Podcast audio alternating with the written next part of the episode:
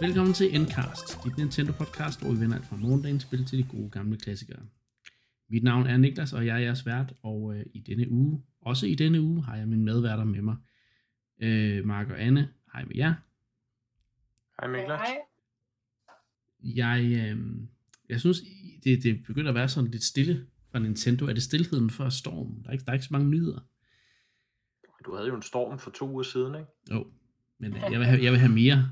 Så det er stillheden efter stormen i Ja, det, virkeligheden. ja, det er det egentlig. Men øh, man håber altid, at stillheden efter stormen er stillheden før stormen. Du håber bare på permanent stormvejr, ikke?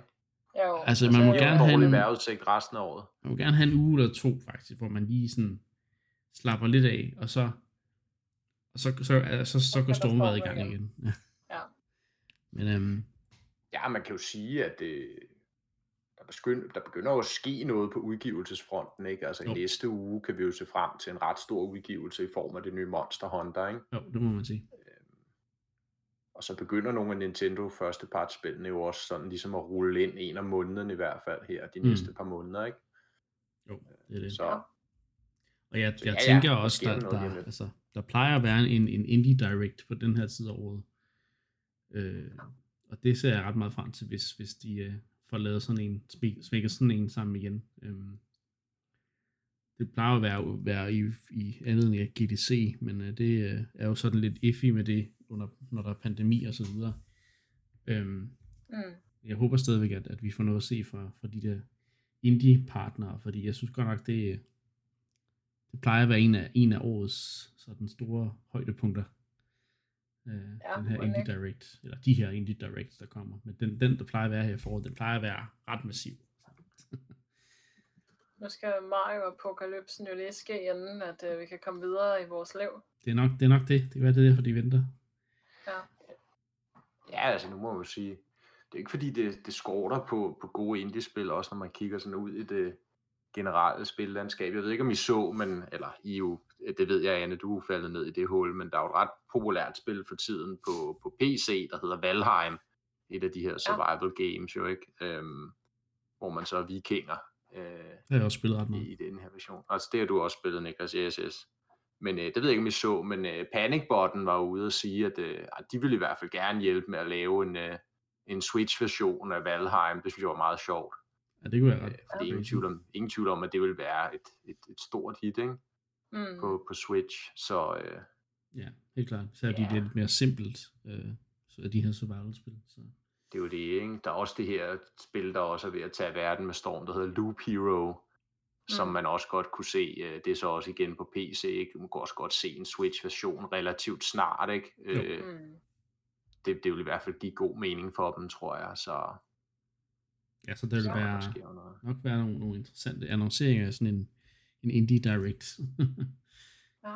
Ja, nogle af de der, ikke sådan, øh, Jo. hvad kan man sige, virale hits, sensationer, eller hvad vi skal kalde dem fra, fra, fra PC-platformen, der er jo mange af dem, der starter der, ikke? Øh, Jo. Mm.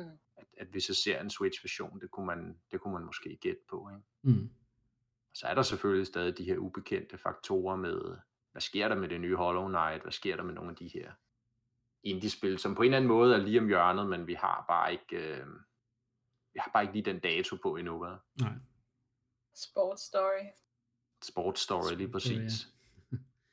Ja, det, er- Så ja, det er nu, nu bliver jeg endnu, nu er jeg endnu mere hyped på en eventuel indie direct. Ja, det. Men øhm, nu skal vi snakke lidt om, hvad vi har spillet øh, siden sidst. Øhm, og jeg kan jo ja, starte der er jo ting at spille. Ja, der, der, der kommer jo spil ud på Switch nærmest hver dag, øh, og det kan godt være, at det ikke er det hele, der... Det kan godt være, at det, det måske kun er 10%, der tiltaler mig, men altså, der er stadigvæk øh, rigtig mange udgivelser. Øh. men øh, jeg har øh, spillet en lidt ældre udgivelse. Øh, en, jeg faktisk allerede havde på PC, men så har jeg bare købt den på Switch også, fordi ja, det, det passede egentlig meget godt, og så skulle jeg også have noget stream. Øh, jeg har købt den her Sega Mega Drive Classics øh, samling af cirka 50 spil fra, fra Sega Mega Drive, og som jeg også har sagt mange gange her i programmet, så startede jeg ud som, som Sega fanboy tilbage i, i 90'erne. så, så den skulle jeg selvfølgelig have. Øhm, men øh, jeg kan sige, det, der er, det, der er specielt ved den her Sega Mega Drive Classics, udover det var bare en samling af spil, det er også, at som vi også lidt har snakket om også i nogle andre episoder omkring de her emulations det her emulationssoftware, som der ligesom, for eksempel, vi havde den der Capcom samling, du snakkede om for noget tid siden, Mark, øh, hvor du snakkede om, det var sådan lidt en interessant måde, de afviklede emulationen på, men du havde den her arkadehal, eller hvad det var, man kunne ja. gå rundt i, ikke?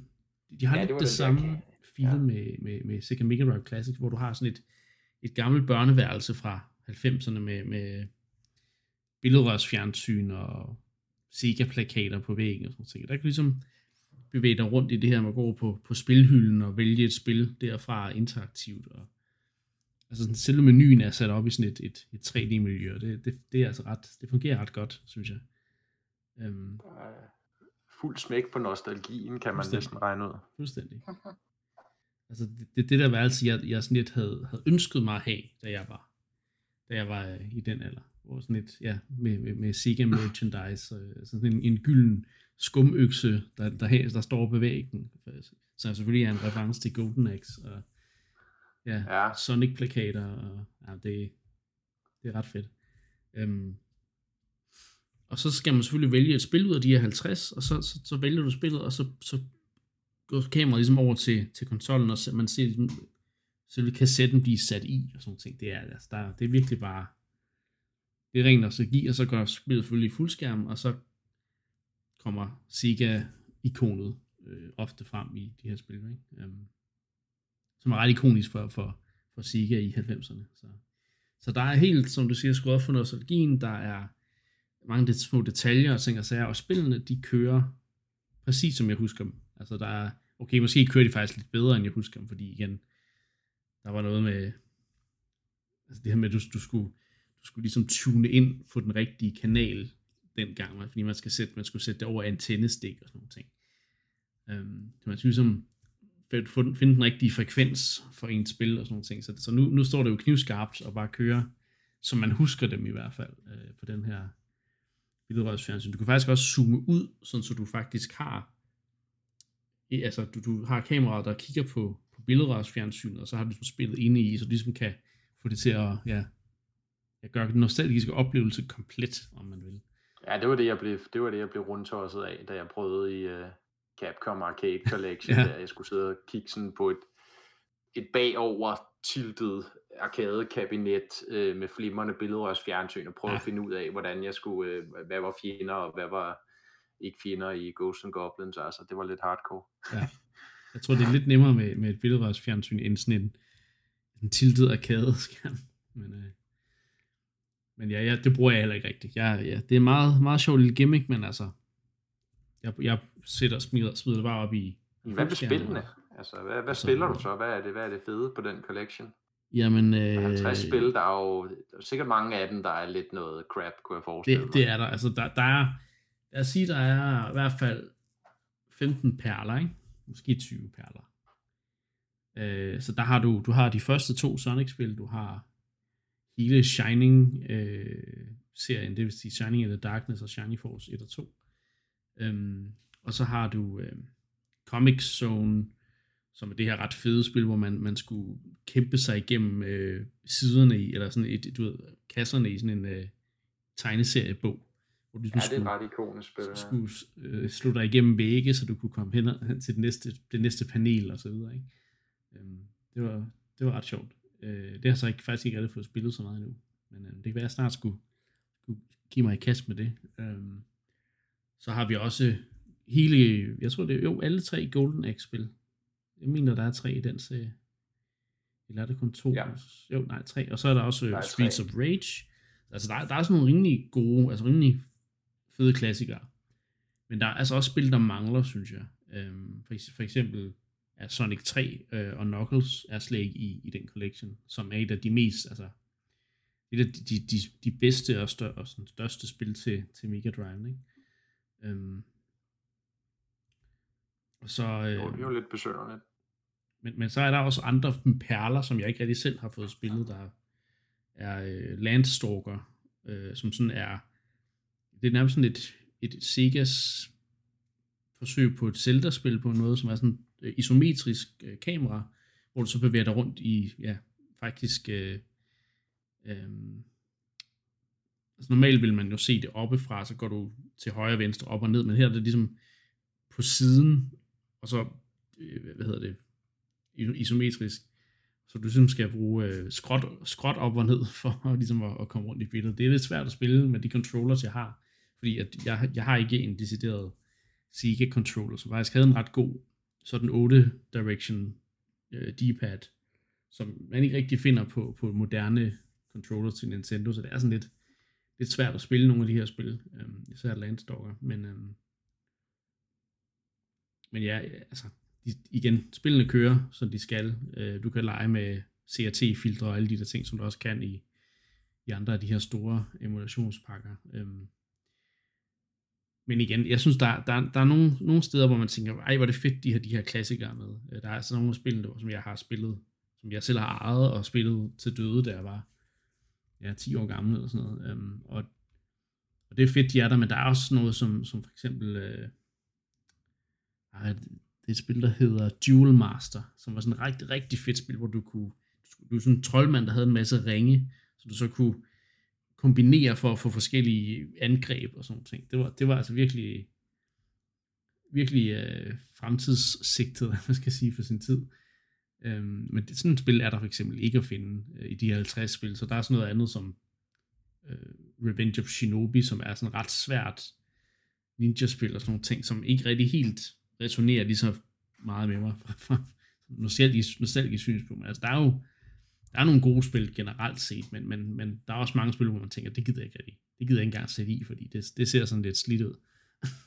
Ej, sådan er det jo ikke. Altså, det er jo det. Det er jo det der med de der samlinger, ikke? At, øh, altså, for ens barndom, der havde man jo bare spillet på sådan lidt må og få, ikke? Og selvfølgelig ja. havde man sandsynligheden for, at man havde nogle af de store celler, der er nogle af de rigtig gode spil, den, den, var, jo, den var jo stor, ikke? Fordi jo det var ligesom dem, alle talte om, og dem, der var i butikkerne og så videre. Ikke? Og så var der selvfølgelig også alle de her sådan, øh, ja, second, third range games, eller hvad vi skal kalde mm. dem, ikke? Øh, dem, der kom på tilbudshylderne hurtigt og sådan noget, ikke? og som man jo alligevel synes så spændende ud, fordi man kiggede bare på øh, motivet på coveret, eller læste bagpå, ikke? hvis man overhovedet forstod, hvad der stod, ikke? for det var på engelsk, så så man havde jo nogle af de der spil, ikke? og nogle af dem resonerede jo alligevel med en, ikke? altså også fordi at ens krav var måske ikke så, så høje dengang, Nej, det var ikke så gammel, så, så man har, altså vi har jo hver især de der barndomsfavoritter, ikke? Og, og mange af dem måske, de, de, ja. de har måske ikke helt klaret sådan tidens gang, og, og ja, så de typisk måske heller ikke at finde på nogle af de der collections, ikke? eller sandsynligheden for, at, at man lige finder sin, sin, sin uh, favorit der, den er, ja. den er måske lille, ikke? Altså ud over de der mm. heavy hitters, ikke? Altså for eksempel, de kunne da lige have smidt NBA Jam på, ikke? Eller Sonic 3 øh, og Knuckles, yeah. øh, og så ligesom have, have både en, altså, der var jo den her ting, hvor du, du havde det her Sonic and Knuckles cartridge, som du satte i maskinen, og så kunne du sætte enten Sonic 2 eller Sonic 3 oveni, og så blev de spil ligesom udvidet med nye karakterer og nye baner. Ja. Og det, øh, det var sådan, det var fuldstændig revolutionerende, da jeg prøvede det første gang. Jeg var sådan helt, what man, du kan stakke spil oven i hinanden, og så bliver der tilføjet ting. What? Bare mindblown, ja. ja. Så det var, det var ret crazy. Det er jo det, ikke? Altså, sådan noget med en jam ikke? det er jo det rettighedshelvede uden lige, ikke? så det er jo klart, de er sjældent med i sådan nogle uh, compilations, jo desværre. Ikke? Uh, desværre. Sådan er der jo nogle spil, der ligesom bare på den ene eller anden måde, så er de bare fanget i fortiden, ikke? de er meget svære ligesom at genudgive officielt. Ja, så. præcis. Det, ja. No. Men, altså, men, men det er en god samling. Det er en, den har rigtig mange gode spil, og hvis man, hvis man aldrig har spillet Sega før, øh, og man egentlig godt kunne tænke sig at prøve nogle af de store øh, og gode spil på den tid, så, så er det en rigtig god collection. Øh, men man skal måske lige vente til den er på tilbud. Den, den koster lige 240 kroner. Øh, så. Okay. Altså det, man får mange ja. spil for prisen, men, men det er også sådan lidt, at, at vil man betale så mange penge for retro-spil. Øh, hvis man, hvis man kommer til at bruge mange timer på det, så er det jo 100% det værd, men, men hvis man bare lige vil ind og kigge på dem, og bare lige få spillet 10 minutter af hvert spil, så det er ikke, så er det måske lidt pricey, ikke? Men, øh, men for sådan noget salg for mig, så, så er det bare, det, det, det skulle jeg bare, jeg brugte de, de, de, de der gold coins, jeg havde, så jeg fik ned på 200 kroner, og så, så købte jeg spillet og tænkte, ja, jeg havde det, jeg havde det på Steam, men jeg skal også have det på Switch, fordi så kan jeg spille Sonic 2 og Shining Force og alle de der ting på, på farten, ikke? Det, kunne, det, er jo, det er jo fedt. Så. Men nu er det jo et Nintendo-podcast, Niklas bliver nødt til at nævne. Ikke? Nu har vi snakket meget Sega, synes jeg, her til at starte med. Ikke? Så vi har måske allerede tabt uh, halvdelen af lytterne, det ved jeg ikke.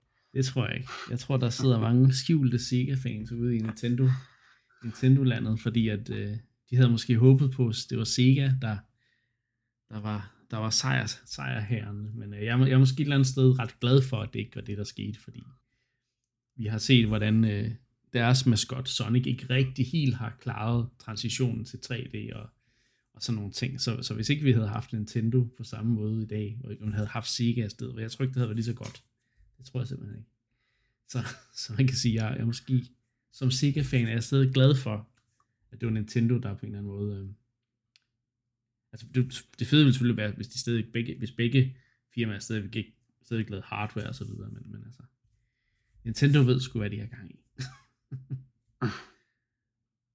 Nå, men ja, lad os, lad os snakke om et, et andet spil, øh,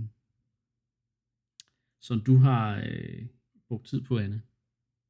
Som jeg faktisk selv har spillet, men, men ja, det er Fortnite. Ja. Ikke et spil, vi, vi nævner særligt tit her i programmet. Nej, man kan se det. Man kan jo måske også glemme en gang imellem, at det også er på Switchen. Det er i hvert fald, det gør jeg i hvert fald selv. jeg jo nok må krybe til korset og sige, at jeg primært har spillet det på PC, men... Nej, det er ellers... Har man ikke uh, gyro controls på, på Switchen ellers? jo, det har man ikke. Men uh, ja, yeah, man skal jo spille det over ens venner her, kan man sige. Det kan man sige. Det kan man sige. Har det ikke crossplay, eller hvad? Jo, det har det egentlig nok. men, uh, Undskyldningerne, de forsvinder hurtigt. Men ja, det er jo et meget sådan, sjovt spil. Det er jo sådan... Jeg plejer at se det af de spil, der sådan definerer generationsskiftet af sådan gamere. Øh, og det er måske det, det spil, der markerede sådan, sådan øh, slutningen på sådan måske vores generation, millennials øh, generationen, øh, i og med at, at mange på min alder øh, sådan fuldstændig har ja, hvad siger man sådan, dismisset det, altså bare sådan kastet det væk og sagt, det var Henkastet det. Henkastet det. Forkastet mm. det. Som, som et, øh, det nye børnene spiller, dårligt, dårligt spil, som børnene spiller. Øh, og det har jeg, jeg har aldrig rigtig sådan, jeg, jeg synes, man skal give alle spil en chance, hvis, hvis man ja, hvis, hvis der er noget at komme efter, og hvis det er så populært, så må der jo være et eller andet fascinerende ved det. Så jeg kastede mig ind, ud i Fortnite for nogle år siden efterhånden, og har egentlig været rimelig godt tilfreds med det. Du har ikke set dig tilbage? Jeg har ikke set mig tilbage. Jeg, jeg skal i hvert fald ikke lade sådan øh, anklager om, at noget er barnligt stoppe mig. Det synes jeg, at øh, vi skal holde os for gode til som gamere generelt, at sige noget er barnligt. Men øhm, det kan man så sige, ja, som Nintendo-gamer er noget, vi, vi, jo, vi jo ofte bare må, må sige, jamen øh, det kan godt være, at noget ser tilgængeligt ud, men det er ikke nødvendigvis, fordi at det er et dårligt spil af den grund. Nej, og sådan har jeg det egentlig også med Fortnite. Det er også den, et, sjov, et sjovt monster, sådan muteret væsen. At øh, et mm. spil, der starter med at være survival og noget med at bygge nogle baser, og så kommer der nogle zombier og sådan noget. Og det gik jo ikke så godt for dem. Men øh, som de fleste jo nok ved, så er den Battle Royale øh, mode, de lige hurtigt øh, fikset sammen for at redde nogle af pengene hjem. Den gik jo hen og blev en stor succes for dem. Ja, det må man sige. Um, og det har altid været en af de her sådan lidt skæve Battle Royale-spil, fordi at man netop har den her byggemekanik, som jo slet ikke er designet til PvP overhovedet. Nej, det er ikke. Øh, og det har været sjovt sådan at følge udviklingen i de tidlige sæsoner af Fortnite, hvor at folk de sådan langsomt begynder at bruge den her sådan lidt sekundære byggemekanik til, til, øhm, altså til, til deres fordel i kamp. Så i starten byggede man små ramper, som ligesom gav en high ground, eller man, man byggede vægge omkring sig selv for at beskytte en selv, hvis man blev skudt på og sådan noget. Men, men som tiden ligesom gik, så blev folk også bedre og bedre til at bygge de her bygninger, og nu vil de fleste, der har prøvet at spille Fortnite, der har prøvet at skyde på en person, se, at, de, at det er muligt at bygge et øh, flere meter højt tårn på ganske, ganske få sekunder, når man spiller Fortnite. Um, det er virkelig imponerende, imponerende håndværk, kan man nærmest kalde det, at bygge i Fortnite. Uh, Ja. så det, det, jeg er virkelig fascineret af det, og selvom jeg ikke er sådan super god til det, uh, så, så kan jeg virkelig godt sådan lide det fænomen, det er blevet. Øhm, og man kan sige, at de har jo haft penge nok til at udvikle videre på det, og de har jo været meget, meget ambitiøse. Altså den, den rolle, altså den succes, øh, som Fortnite fik, og den sådan nærmest, øh, ja, det er jo nærmest blevet sådan almen kultur, ikke? Alle kender til det, alle sådan kender referencerne til dansene og så videre. Og, øh, nu siger du alle, men ja. altså, men altså, det er langt de fleste mennesker kender Ja, til sikkert. Fortnite, ikke? Helt sikkert. Øh, og det har været sådan sjovt at følge udviklingen i, sådan, hvordan de så ligesom har håndteret det her, den her kæmpe store succes. ikke? Og, og der er jo, det er jo blevet til sådan den vildeste multimedie eller multi-franchise mashup. Øh, altså, der har jo været næsten alle superhelte, som skændes i Fortnite efterhånden, ikke? Og, og man ser mere og mere de her, sådan, de prøver at lave nærmest en smash-agtige crossovers af karakterer. Mm. Mest for nylig var det jo øh, Kratos fra øh, God of War fra Playstation, der kom ind, og inden det var det jo Halo Guy, ikke? Altså, man har nærmest set sådan, det er lige før, at, at de sådan har været inspireret af sådan Smash på den måde, ikke? At de sådan virkelig vil have, alt kan stoppes ind i det her Fortnite-univers. Øhm, ja, og, og man kan sige, at grunden til, at vi snakker om det i dag, er jo fordi, at der lige er kommet en ny sæson. Det kører jo de her sådan competitive sæsoner. Øh, og i den nyeste sæson, der er så Lara Croft kommet som et, et, en karakter, man kan unlocke sammen med nogle forskellige superhelte og alt muligt sindssygt. Men det er noget med de her sæsoner, at, at nogle gange så sker der nogle helt crazy ting i slutningen af en sæson, hvor det bliver hypet helt op, og der er sådan ligesom, åh oh, nej. Altså, der var et eller andet med, der var, der var, der var, hvor spillet var nede i Ja, ja. tre dage, eller hvor meget det nu var, og hvor der ligesom var en eller anden øh, login-skærm eller sådan noget, der, der, der blev ved med at opdatere sig, der, hvor der var en eller anden form for ting, som folk bare sad og kiggede på i ja, ja. flere dage, og, og var sådan lidt, den der kultur omkring det, den, den går, det går helt amok, og ja, men det er også... det, det er også jeg læser altid de der artikler om det, fordi jeg synes, det er fascinerende på en eller anden måde, ikke? fordi jeg kan ikke personligt selv så godt lide Fortnite. Jeg, jeg spillede um, PlayerUnknown's Battlegrounds Ja. øh, her inden, øh, inden ja, Fortnite Battle Royale øh, ting kom, og der var jo nogle, noget lidt, skandale, eller ikke skandale, men, men der var sådan en, en, en lille altså der, der var mange af de her PUBG-fans, der er lidt øhm, syntes, at Fortnite bare tog, du ved, direkte øh, og, og bare kopierede spillet over, og så ligesom kaldte det en succes, ikke? Men altså, det er jo, Jo, det er jo. Det gjorde de jo også. Ja, men altså, Ja. det, det, altså- Sådan man er der jo så meget, ikke? Altså, Jo, jo. det er jo sådan, Ja, så det, det, det, det, sagde man jo også om League of Legends og så videre, ikke? Altså, du kan jo ikke, det, du kan jo ikke, du kan ikke tage patent på det, på det. på den måde, så, så det er jo Ja, ja. fair nok inden for markedsføring og så videre, men, men øh, der, var, der var lidt virak omkring det, som jeg husker, ikke? Mm. Oh, altså, jeg vi kan ser godt, det- Mm. Jeg siger bare, vi kan da godt blive enige om, at det er kunstnerisk, eller hvad andet man skal sige, på mediets vegne og alt muligt andet, der øh, har det jo ikke så meget med noget af det at gøre. Altså, det handler om at tjene penge. Mm. Altså, that's it. Ja, Ikke? De der meget øh, åbenlyse øh, rip-offs, ikke? Altså, det er jo, hvad det er, ikke? Som du siger, det kan sagtens være gode spil og så videre, men det er jo en, et, et forsøg på at lave en pengemaskine, ikke?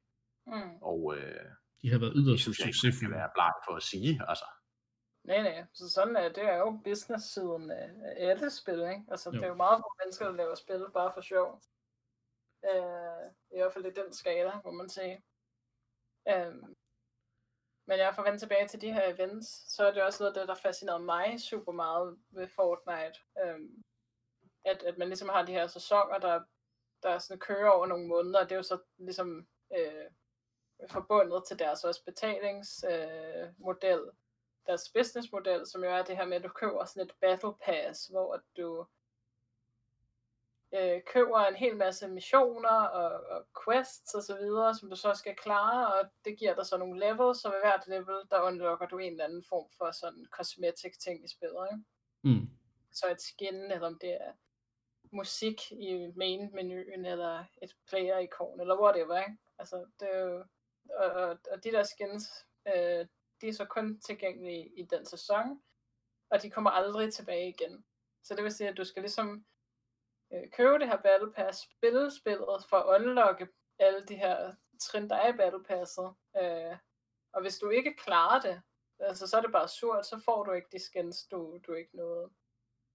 Øhm, så når en sæson så slutter, er det jo en, en, en kæmpe øh, event, kan man sige, at, at nu kommer der noget nyt og så videre.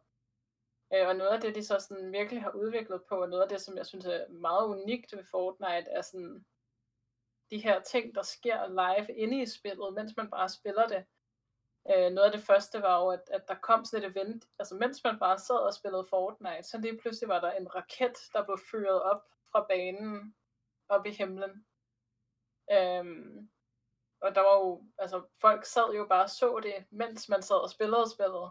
Øh, det var sådan en helt næsten unik ting på det tidspunkt. Altså det, det er noget, der sådan nærmest kun har eksisteret i måske øh, altså noget af det tidlige World of Warcraft, hvor der også var nogle store events, hvor at nogle dungeons åbnede og sådan noget, som mange husker tilbage på som noget meget unikt. Og det, det er ligesom den samme stemning, de har formået at, at skabe sådan gang på gang i Fortnite. Det er jo så udviklet sig og blevet mere og mere vildt. Ikke? Altså for nylig så vi jo sådan øh, koncerter med kæmpe store musik øh, artists, øh, som live inde i spillet, altså afholder koncerter og så videre.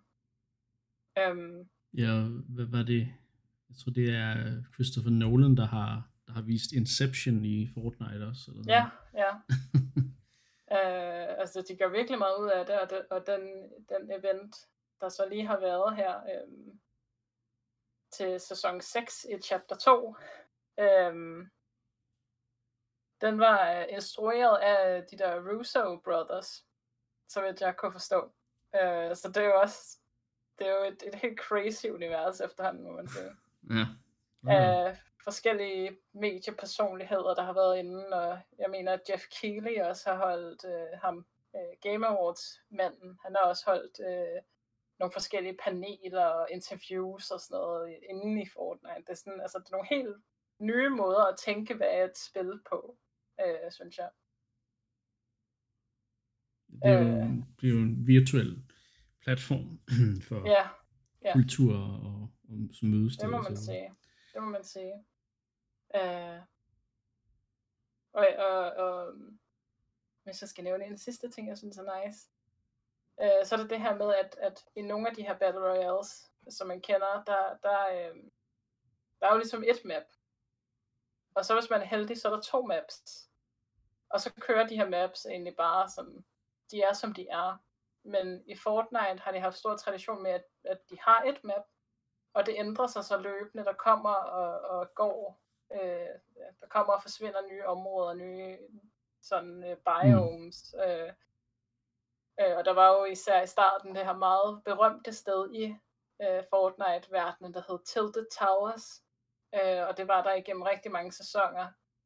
Hvor efter lige pludselig valgte de, at i et af de her live events, var der en vulkan på øen, der gik i udbrud og smadrede til The Towers live i spillet. Øh, hvilket øh, jo affødte en, en hel masse sjove videoer på YouTube med små børn, der simpelthen altså, nærmest de tårer ser deres yndlingssted i spillet forsvinde foran deres øjne. Jeg går lige, du klassificerer det som en sjov video, Anne. Var det under comedy-tagget, eller hvad? Nej, men altså, du ved, altså, sådan, det, er, ja, ja. Det, det, er noget, det er noget sådan ganske særligt, føler jeg. øh, og, du, og du nævnte også det her med, at på et tidspunkt, så var det ikke engang bare enkelte områder af mappet, så var det simpelthen hele spillet, der blev suget ind i et sort hul. Ja. Øh, hvorefter at de, de næste fire dage, mener jeg det var, øh, kunne prøve at logge ind i Fortnite, men kun blive mødt af det her sorte hul, der bare stod og ikke gjorde noget, og folk ventede, og og tænkt, hvornår kommer Fortnite tilbage? Ikke? Er det, er det ja. slut? Eller... Så det er godt nok noget af et fænomen, men jeg synes Meget godt nok, at, at det er naivt bare sådan at, sådan at henkaste det og sige, at det er noget, børnene spiller nu til dags. Ja, så er det i hvert fald rigtig Nå, men nu ved jeg ikke, om du synes, at det er noget, vi gør, men... Øh... Nej, nej, nej. men, øh, men, men altså, det der, jeg synes, det er nogle meget gode pointer, du har, og øh, man kan jo sige alt andet lige. Nu fik jeg sagt før, at det var sådan en, en, en rimelig simpel copycat i starten, ikke? Altså sådan startede det jo ikke. Men det er klart, at i takt med, at budgettet også er steget ret markant, må man sige. Så, øh, så ambitionerne er jo også steget, og jeg er da fuldstændig enig i, når jeg hører dig fortælle alle de her altså historier om live events og alt muligt andet, at det er, virker som en rigtig interessant retning, de har taget spillet mm. i, ikke? Og de har ligesom forstået det der, som du også var inde på, som, som i virkeligheden mange spil aldrig rigtig har forstået, eller også har de glemt det igen, ikke? Øh, I hvert fald de her sådan uh, massive multiplayer games, ikke? Altså MMO'erne mm. også. Mm. Uh, World of Warcraft gjorde jo sig jo selv, kan man sige, skyldig i at egentlig opfinde nogle af de her ting, du snakker om med de her mm. live events. Altså, mm. Det er ikke opfindende måske så meget sagt, men alligevel, de gjorde nogle ret unikke ting i starten. Mm. Ikke? Mm. Og så til, at øh, i virkeligheden, de tabte bolden fuldstændig igen på de der unikke live events, som ligesom kun var der én gang, og man skulle mm. have været der for at forstå dem, og så videre. Ikke? Mm. Og det er jo det, der er med multiplayer-spillene, og i virkeligheden det, som, som mange glemmer, at det er de der unikke oplevelser, man har sammen, ikke? Altså, mm. der ligesom definerer dem. Og, øh, og det lader jo til, at Fortnite har omfavnet det er helt vildt. Øh, mm. det, det synes jeg er cool. Um, ja, det er så, altså meget kreativitet. Godt, ja, jeg kan da godt være misundelig på dem, der ligesom er, er inde i det univers, ikke? Men, mm. men ja, jeg tror, ikke, jeg, jeg tror ikke selv, jeg kommer til det umiddelbart. Um, mm. Jeg har prøvet øh, ved flere lejligheder at komme ind i Fortnite. Um, fordi først til at starte med var jeg jo, ja, som PUBG-spiller, var jeg jo sådan lidt, øh, øh, øh går de der og kopierer ja. og IO. Men så tænkte jeg, nu er jeg også nødt til at prøve det, fordi der, er, der, er, der begynder at være en eller anden form for kult omkring det. Der, der, så det må vi prøve at, at se hvad. Så jeg spillede det med, med det var faktisk The Patrick Bay, som var, var ja. ham, jeg spillede PUBG med dengang. Um, vi, vi prøvede det, men, men problemet er, når du kommer fra et spil, hvor der ikke er den her byggemekanik, mm. så lige kommer ind i et spil, hvor, hvor du skal mestre den der mekanik, det, ja. det kunne jeg slet ja. ikke få mit, mit hoved omkring, så jeg, jeg, jeg droppede det ret hurtigt, øh, og tænkte, det, det, er ikke, mm. det er ikke noget for mig. Um, jeg kunne også godt lide, jeg kunne, jeg kunne bedre lide den lidt mere realistiske tilgang i, ja, Player Unknown's Battlegrounds. Men, og det er, det, det er jo det der sjove sådan muta- mutationsagtige spil, ikke? Altså det er sådan muteret fra at være noget helt andet. Ja. Og den der byggemekanik er netop altså enormt kompleks og, og gør, at det er virkelig ja, det, det. svært tilgængeligt faktisk. Og det er sjovt, at de ikke altså der er ikke rigtig så meget at gøre, fordi at, at du, du vil bare gå ind i spillet, og første gang du skyder på en person, så vil du se ham bygge et højhus, du ikke forstår, hvor, altså, hvor højt det er, yeah. på, på det, der svarer til under 4 sekunder. Uh, det er meget, en meget unik, men også meget frustrerende oplevelse. Yeah. Uh, så, så det er sådan et, et, et, et sjovt, muteret spil. Der var, jeg var meget mere, da jeg så prøvede et nyt, et nyt Battle Royale, der, der var jeg meget mere sådan hooked på Apex Legends, der lige er kommet til Switch også. Um, ja. Som har lidt, du, det, det, det er lidt en, en, en blanding mellem de to på en eller anden måde. Det tager lidt mere arcade fra Fortnite, og så blander det med, med, med de ting, jeg godt kunne lide fra, øhm, hvad hedder det, fra PUBG, og så putter de også den lidt Overwatch ind i det også, og sådan nogle ting. Så det, men, men altså, det kan vi måske snakke om øh, på et andet tidspunkt. Øhm, men, men, øh, men ja. ja. Battle Royale, det er jo, det er jo den helt nye, jeg ved ikke, om den faktisk er på vej ned igen, men man kan sige, den ja, lille, øh, har ligesom været den, der har domineret i de sidste øh, mange år, men jeg tror Fortnite ja. kommer op til at, at dominere den genre, ja, indtil genren, den, mm. ja, den dør, ikke? Øhm. Jo, og det, det er jo lidt ligesom med, det er jo lidt ligesom med Minecraft, ikke? Altså det er jo. ligesom, Fortnite blev det der etablerede spil i den genre, ikke? Altså jo. League of Legends blev det på MOBA'erne, ikke? Øh, World of Warcraft øh, MMO. Ja, dengang, ikke? Hearthstone blev det der card building game, ikke? Altså der er ligesom de der ikoniske kæmpe succeser i hver af de der hyperpopulære genre, ikke? Og øh, der er ingen tvivl om, det, det bliver jo en umulig opgave, altså at røre øh, Fortnite, ikke? fordi nu er det der, folk spiller, det er der, de har alle deres venner, de har deres daglige gang, de har oplevelserne, de har minderne, mm. de har de jo allerede fået etableret jo, ikke, øh, som Anne så fint beskriver med de her unikke events, ikke? Ja, så noget man snakker om over i skolegården og med hinanden og så videre, at det, åh, det var også fedt, at man tager frem til næste event og så videre, ikke? og tanken om at skulle skifte det ud, med et eller andet nyt spil, hvor der er en masse usikkerhed. Hvad er det for et spil? Får jeg alle mine venner med? Altså, Ja. Det var jo det, der gjorde sig gældende også i MMO-dagen, ikke? der gjorde, at World of Warcraft den, bare sidde tungt på ting, ikke? fordi mm.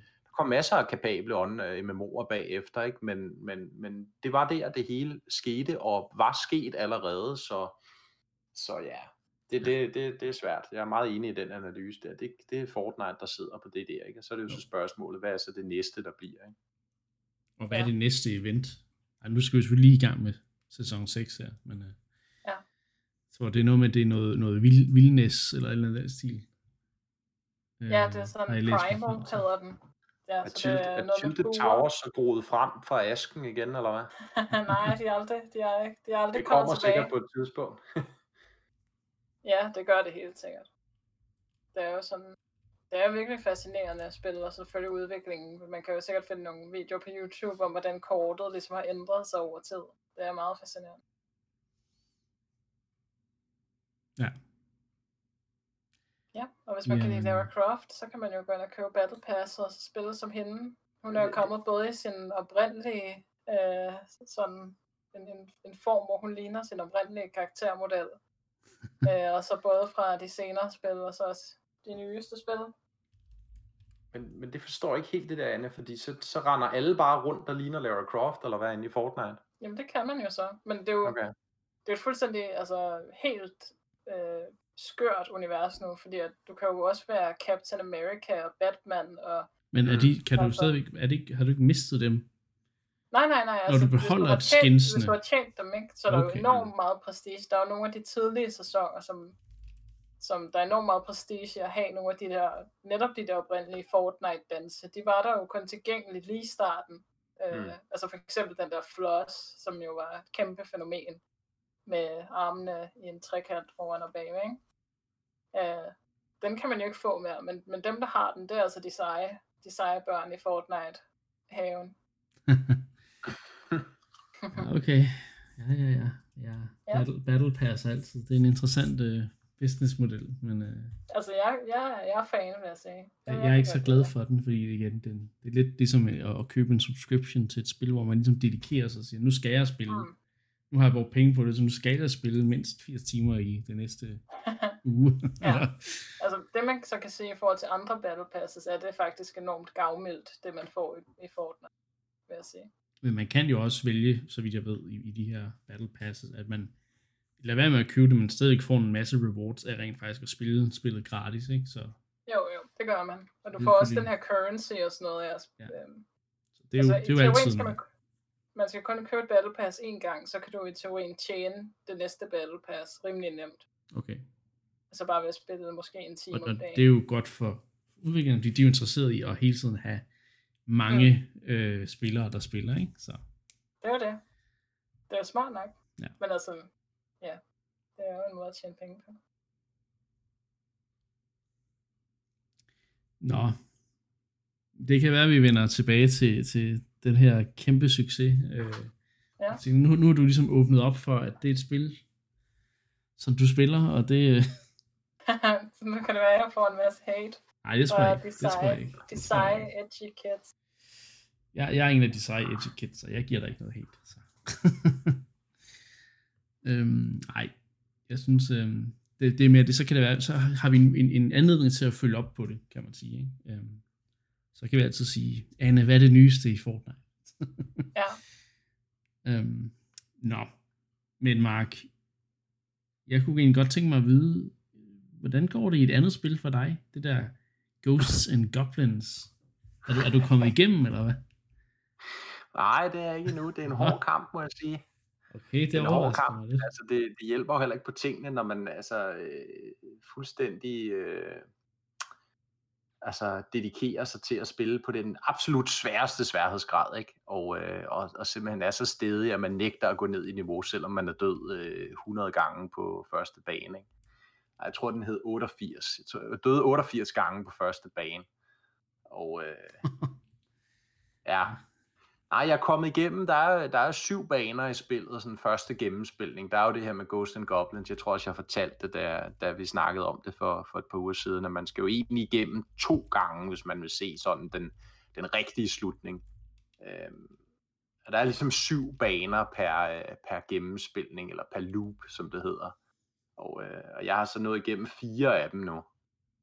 Så øh, der er sådan en stille og rolig fremgang, men det er lige et spil, jeg skal sætte mig op til, det vil jeg gerne indrømme. ja. Der er tålmodigheden, den skal lige være der, øh, når, man, når man skal i gang der med at prøve øh, 50 gange på et segment, der måske burde tage, ja, hvad tager det, to minutter at komme igennem, når man endelig klarer det, ikke? Men, øh, Sådan er det med de der gamle spil. Det, jeg brugte også... Øh... men altså, jeg, må, altså, jeg kan jo kun sige igen, uh, gentage mig selv, ja. uh, hvad jeg sagde for et par uger siden, at jeg er fuldstændig forgabt altså, i det spil. Jeg synes, det er fremragende, og det er en, en virkelig, virkelig flot og uh, gennemtænkt nyfortolkning af det gamle spil, ikke? der netop mm. tiltaler de der uh, masochister som mig selv, uh, der vil have, det skal være svært, for det var det også i gamle dage, ikke? Jo. men samtidig har det introduceret de her øh, mechanics, der gør det mere tilgængeligt også. Ikke? Øh, man kan droppe sværhedsgraden, der er checkpoints og så videre. Jo. Øh, så, så, så hvis man bare lige igen kaster sin stedighed lidt væk og, og bare sænker øh, sværhedsgraden, jamen så, så kan de fleste komme igennem, vil være min, min, min påstand, i hvert fald med... Men har du sænket sværhedsgraden? Nej, det har jeg jo så ikke gjort. Nej. Det er jo det, som jeg prøvede at sige før, at det ja. er simpelthen stedet til, fordi der ligger bare den der fornøjelse i det for mig, når jeg så efter ja, 88 gange så besejrer bossen og kommer igennem en bane. Det er simpelthen bare helt ubeskriveligt fedt. ja, okay. ikke? Jeg tror, du har jo selv, øh, du har jo selv øh, kan man sige, øh, fået lidt smag for det der, Niklas, ikke? efter du røg ned i Souls-genren. Ikke? Det, er jo, det er jo meget det, der ligesom er i det. Ikke? Altså, der er bare en anden fryd. Ikke? Det er jo, altså, man kan jo snakke om, man snakker om sådan på, et sådan helt, altså et højere plan med spil generelt, ikke? Altså hvis du sådan kigger på, hvad er de egentlig for en størrelse, sådan strukturelt, hvad er det egentlig, man, man laver i mange spil, og så er det jo i virkeligheden en, en, en læringsproces, ikke? en udviklingsproces, ikke? fra man, man starter et spil, man kender ikke engang reglerne, ikke? så lærer man ligesom reglerne, man bliver stillet over for nogle udfordringer, man, øh, man fejler på dem, men man tager ved lære, og så bliver man bedre, og så overkommer man udfordringerne og så videre, ikke? Sådan er mange spil i hvert fald bygget op, ikke? og man må sige her, der har du virkelig den der øh, stejle, øh, kan man sige, definition af, af, af det mønster der, ikke? at jo. du skal virkelig træne meget, før du så får fremgangen, men når du så får fremgangen, jamen så føles den også bare øh, helt vildt fed. Ikke? ja.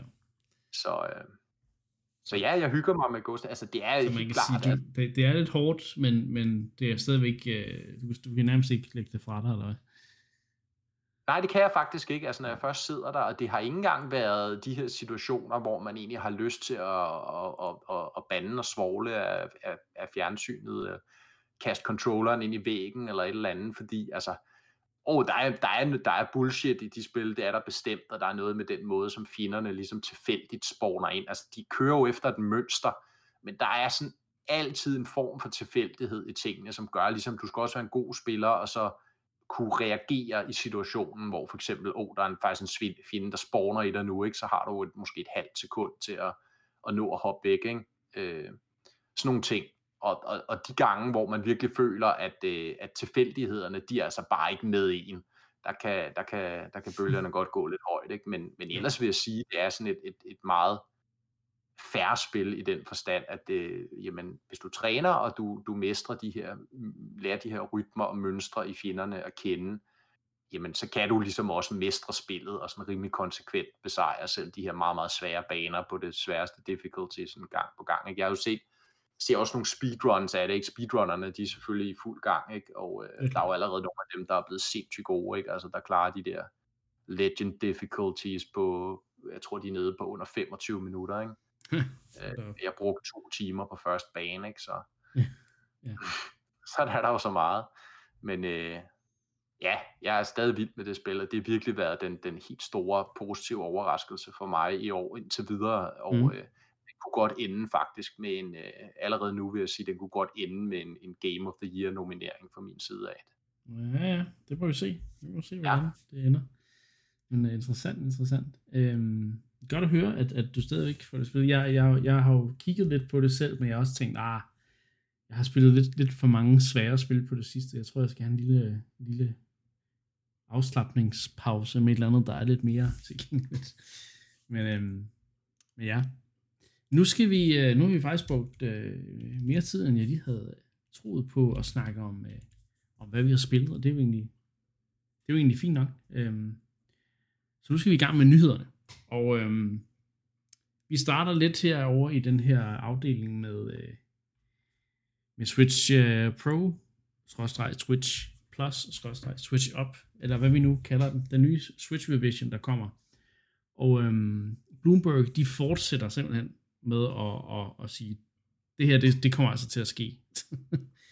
Øh, der er en ny rapport fra øh, den her, det her ja, tech-magasin, eller hvad vi kan kalde det, det er nyhedssite, men som vist fokuserer på, på tech og, og den slags. Ikke? Øhm, og de, øh, de siger simpelthen, at øh, Nintendo forventes, der forventes, at Nintendo, øh, og det, det her det er ikke, vist nok ikke fra Nintendos egne, øh, at egen, eller hvad kan man sige, øh, forudsigelser for, hvor meget de kommer til at sælge det næste år. Det er sådan en, en, en, lidt internt, så vidt jeg har forstået på, på artiklen. Øhm, det, der, der, der, der, de sidste, at de, de gerne vil op på øh, det, der svarer til 250 millioner en, altså software-enheder.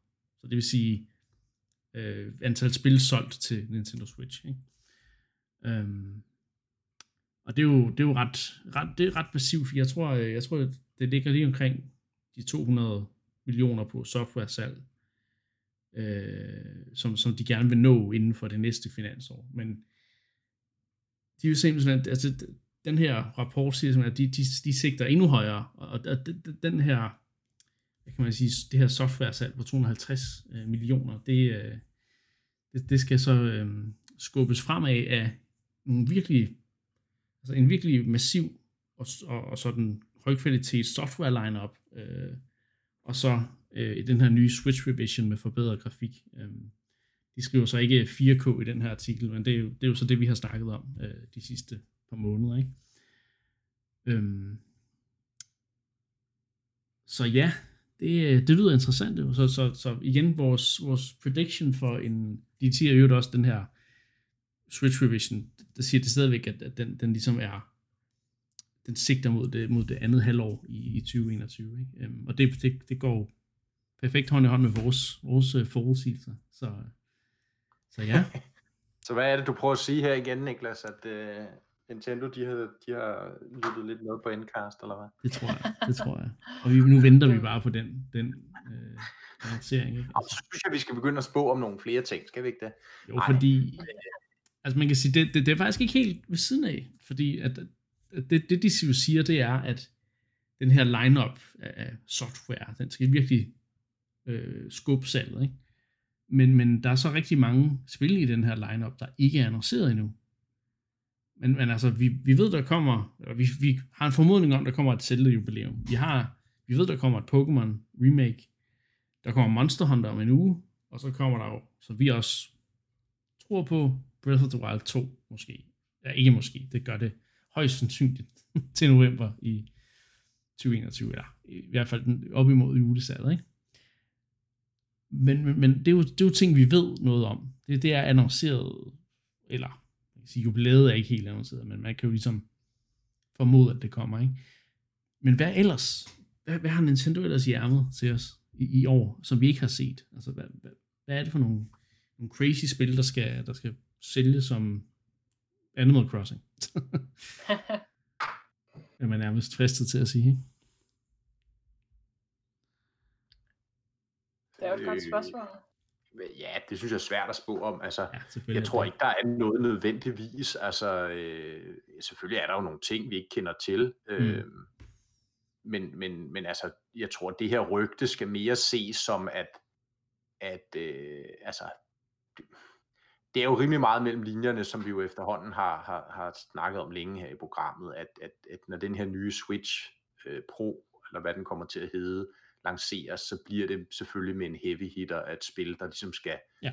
øh, altså, ja, sælge konsollen, så at sige. Ikke? Øh, og det er jo selvfølgelig et spil, som vil gøre brug af ligesom den øh, ekstra grafiske kapacitet, der nogle gange kommer i den her model, eller det der i hvert fald rygtes, der kommer, ikke? at den, jo. øh, den kan lave noget mere lækker grafik, ikke? Øh, kort sagt. Og, øh, og, og det spil er jo Breath of the Wild 2, altså det, det, det tror jeg ikke, der er nogen tvivl om, og, og det er jo det, som man ligesom, det er i hvert fald det, som jeg mellem linjerne i, i, i den her Bloomberg-historie læser, ja, ligesom okay. siger, det er jo et af de her, kan man sige, det er jo ikke unannounced, vi ved, spillet findes, men... Men, men der er ikke nogen dato, og vi ved heller ja, ikke rigtig noget om det. det og, nej, og det der så. med, hvad, hvad, hvad kan det så i på Pro-modellen, som måske det ikke kan på den almindelige model og så videre. Mm. Selvfølgelig skal de jo heller ikke ud og undersælge spillet til alle de eksisterende øh, nej, det er det. Switch-ejere derude. Skal ikke segmentere øh, markedet på den måde. Nej, på den måde vel så. Men det skal selvfølgelig være en sælger, der ligesom viser frem med den her nye maskine kan. Ikke? Og, vi, øh, så kan man jo... når, man, når man siger massiv og, og, og, og, og hæftig eller højkvalitets lineup, så er det jo netop spil som Breath of the Wild 2, vi snakker om. Det er jo, betyder heller ikke, at vi skal have mange spil. Det betyder bare, at vi, vi skal have et par heavy hitters, der ligesom virkelig, igen, vi har uh, Breath of the Wild, det første, der solgt 20, har solgt 20 millioner nu, ikke? Um, mm. Så man kunne forvente, at Breath of the Wild 2, hvis det er lige så godt, uh, eller bedre, at det kan komme lige så højt op, eller højere. uh, ja. Så altså, jo, altså, så vil jeg jo... det synes jeg er en rigtig god pointe, um, hvor jeg, så tænker jeg stadigvæk, det kan jo være, at de har et eller andet i ærmet, Odyssey 2, eller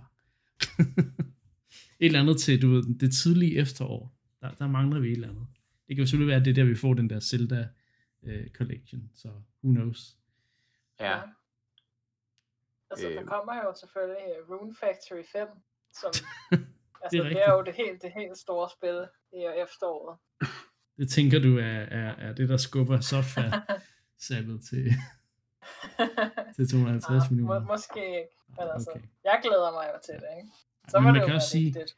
Jeg har ikke på samme måde den følelse, jeg havde sidste år, øh, med at det der med, at man sidder og tænker, hvad, hvad skal der egentlig udkomme i år? Altså, fordi jeg synes faktisk allerede, altså til og med juli, at der, der kommer nogle ret fantastiske ting, og som vi snakkede om i, i starten af episoden, med de der, alle de der indie-spil, der kommer til at, at at lægge ind imellem de her kæmpe store, øh, hvad hedder det, spiludgivelser som Skyward Sword HD og så videre, ikke? Altså. Jo, jo, men altså der vil jeg nok stadig vælge den lidt mere kyniske eller afdæmpede, øh, hvad kan man sige, øh, holdning her, ikke? Fordi, som jeg tror også, jeg fik nævnt for et par gange side, der er ikke de der heavy hitters, altså i line-up'en lige nu. Det er der ikke. Altså der er ikke det, jeg vil kalde for heavy hitters i nogle af dem. Der er nogen, der kan sælge et par mm. millioner at bedst, men der er ikke de der 20 plus der er ikke en anden Crossing. Nej, eller en Breath of the Wild, eller et nyt Mario, eller et øh, nyt Pokémon, eller et nyt, øh, altså i den kaliber, vel?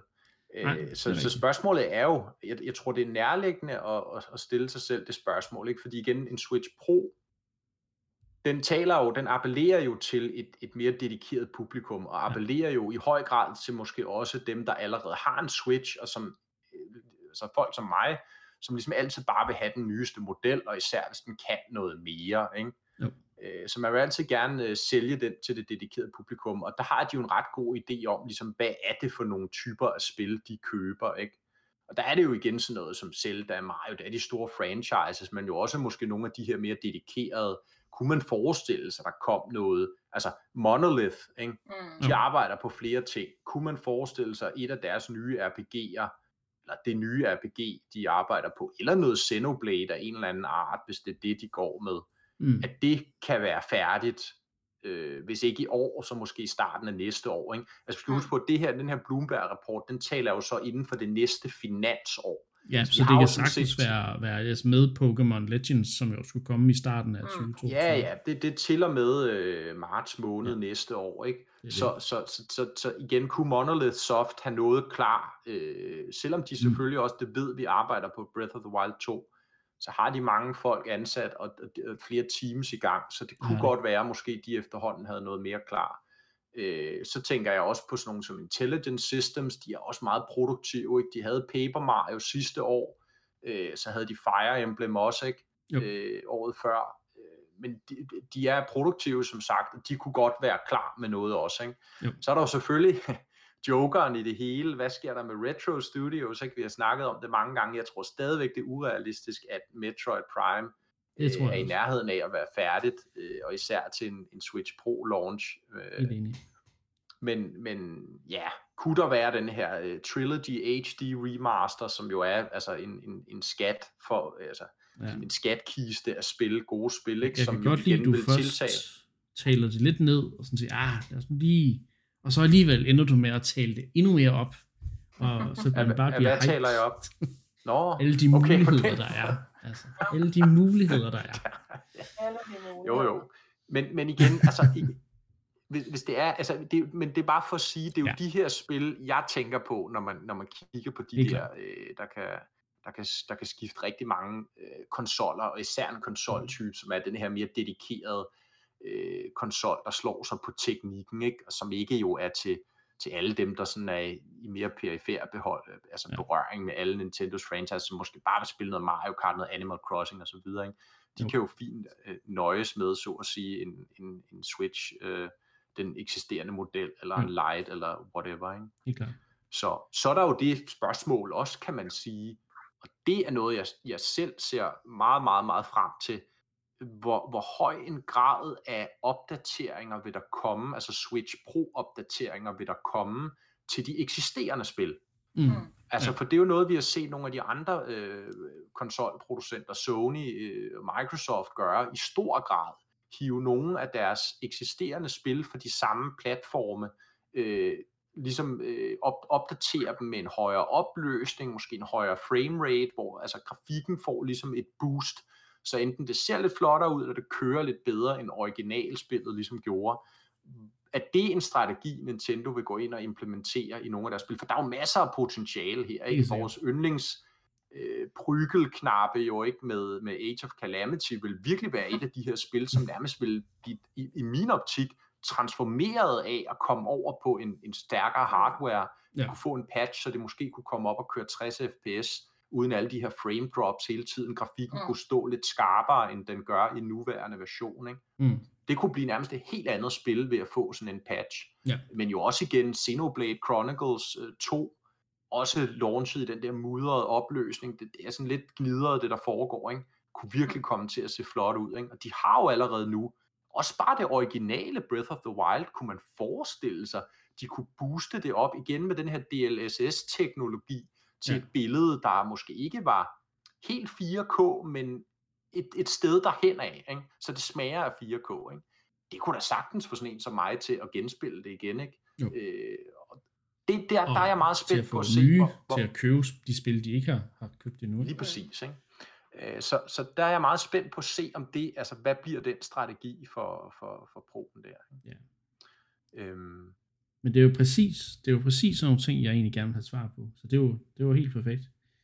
Øhm, men altså, det er jo i hvert fald en oprustning, ikke? fordi som sagt, hvis vi vender tilbage til Bloomberg-rapporten her, ikke? de siger, at de går fra et estimeret 205 millioner softwarekopier solgt til 250 Ja. millioner. Det er jo en ret massiv boosting, og Det der, er der, og igen, 45 millioner i forskel, ikke? og det må være fordi, de føler sig komfortable med, igen, der er nogle af de her heavy hitters, og der taler vi de store heavy hitters, det må vi gøre, Ja. at de er klar, eller bliver klar inden for det næste år. Ikke? jo, Øh, så, så de er ligesom en del af hele det her pro-line-up, eller hvad vi skal begynde at omtale det som. Ikke? jo, præcis. Så, øh, så det er jo spændende. Ja, men øh, jeg, jeg glæder mig nærmest til, til den sidste del af året. men altså, vi skal selvfølgelig også snyde øh, den første del af det. Så, så ja, Ja. øhm, Ja, det tegner sig til at blive et godt år. det gør det. Det synes jeg virkelig. Så. Men nu skal vi snakke om et, et, om et spil, der i den grad definerede 2020, øh, og måske stadigvæk definerer 2021 for mange. Øhm, 2020 så jo sådan lidt, lidt trist ud øhm, sidste år i, i starten af året, og man var sådan lidt, hvad, hvad er det, hvad skal man spille? Og så, så udgav Nintendo langt om længe Animal Crossing New Horizons for ja, cirka et år siden. Og så, øh, så vidste man godt, hvad man skulle spille de næste par måneder i hvert fald. Øh, eller det vidste jeg faktisk ikke, men det endte jeg med at gøre. Øh, nærmest kun spille Animal Crossing New Horizons. Øh, nåede op på over 200 timer. Så det, det var ret fedt. Og nu er det simpelthen blevet tid til at fejre et år øh, for Animal Crossing New Horizons udgivelse. Ja, jeg var jo inde tidligere i dag og øh, Ja, åbne øh, postkassen og fandt den her, øh, det her brev fra Tom Nook ja. med tilhørende et års jubilæums kage. Jeg ved ikke, hvordan han har fået det ned i en konvolut, men øh, en meget stor kage, vil jeg sige. Der var ikke nogen Men, pakke øh, med, eller? Så, øh, så jeg, øh, jeg var oppe og sætte den, øh, jeg, jeg har ligesom sådan et tog, det tror jeg mange, der har, ligesom i Animal Crossing, har sådan et tog foran deres øh, øh, community center, eller hvad det hedder, ikke? derinde, hvor Isabella og Tom Nook, de ligesom residerer. Jeg tror kun, man kan have det. Nå, nej, men jeg, jeg har sådan et ekstra tog foran. Nå, Øh, okay. Jeg har sat springvand Okay. og alt muligt andet, ikke? Ja, Ja. Fordi man, det, det tog kan man jo ikke rigtig få lov at pille ved, Nej, øh, så at sige. Så jeg har ligesom et ekstra tog foran toget, det giver mening. okay, tog, tog. Og, øh, Ja. Ja, og der har jeg så, øh, der har jeg så sat kagen op, så står den der flot og, og fejrer. Men ja, det var jo så også lidt det, så jeg vil sige, det var lidt en, var lidt en flad fornemmelse, ikke?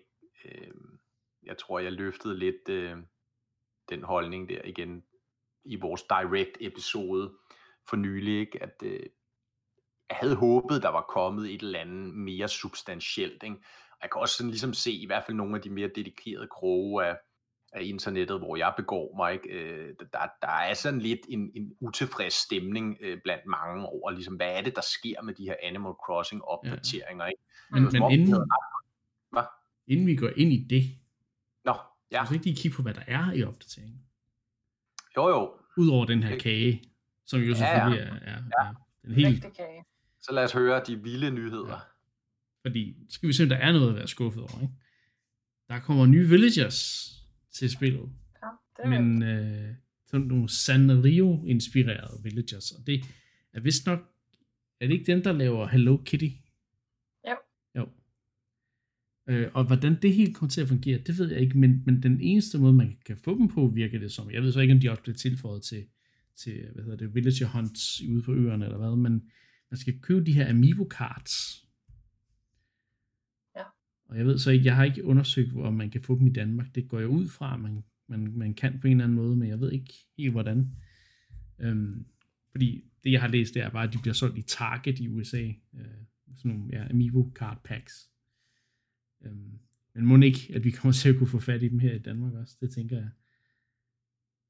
Og så øh, kommer der en helt, altså den, den, sådan, den nok den største ting, det er, at Custom Design Pro Editoren, den bliver udvidet.